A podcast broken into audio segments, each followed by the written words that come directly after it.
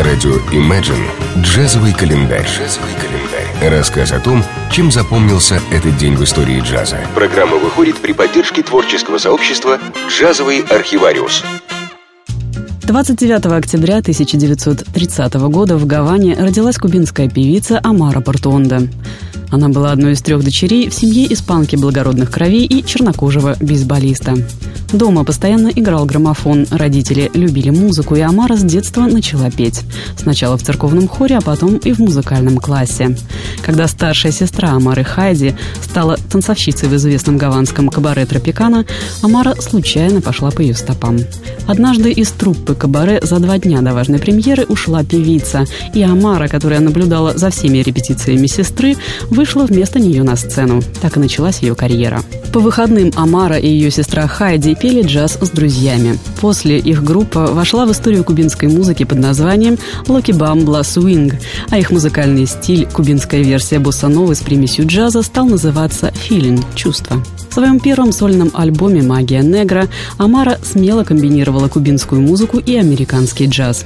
Продолжая выступать с квартетом в течение двух лет после выхода диска, Амара была в Майами, когда кубинский кризис привел к полному обрыву связи ее родины с США. Амара сразу же вернулась домой, в то время как ее сестра осталась в Америке.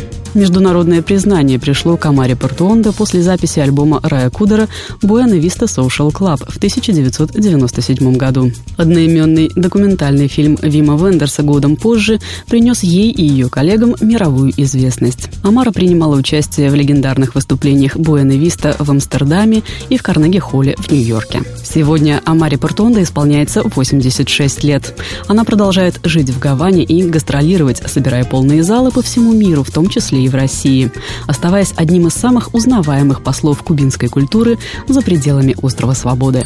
Джазовый календарь. 29 октября 1964 года родился саксофонист Матс Густавсон, неспровергатель, разрушитель и созидатель в современном скандинавском и европейском авангардном джазе и импровизационной музыке. Этот саксофонист с натурой панка и гибкостью джазмена участвует в массе самых радикальных проектов, вплетая клекот духовых инструментов в шум, создаваемый акустическими и электронными способами. Изначально Густавсон играл классическую музыку, и первым его инструментом была флейта. Но пришел 80-й год, в Швеции начал бурлить панк-рок. А потом, вспоминает Густавсон, он попал на концерт Сони Роллинса, и это был шок. Густавсон начал играть на тенор-саксофоне, довольно быстро переключившись на фри-джаз и импровизационную музыку. Густавсон отмечает тесную взаимосвязь музыки и политики. По его словам, структурная основа музыки – акт коммуникации с другими людьми, и этот акт политический. Мир, в котором мы живем, занят только потреблением и деньгами, а я, утверждает Густавсон, верю в общее дело.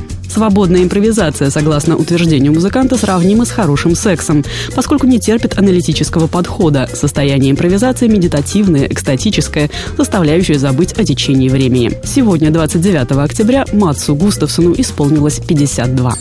Джазовый календарь. 29 октября 1954 года был записан «Рой энд Диз», альбом двух виртуозных трубачей Роя Элдриджа и Дизи Гелеспи. Два неистовых голоса, пронзительные соло обоих королей трубы взлетают в неведомые выси регистров, искрятся головокружительными акробатическими пассажами и так и пышут соревновательным азартом. Оба играют с равной степенью свободы, при этом сохраняя каждый свои характерные особенности тона и стиля, создавая контрасты и напряжения, необходимые для развития внутренней динамики этой яркой музыки. Контрабасист Рэй Браун создает невозмутимо надежную основу.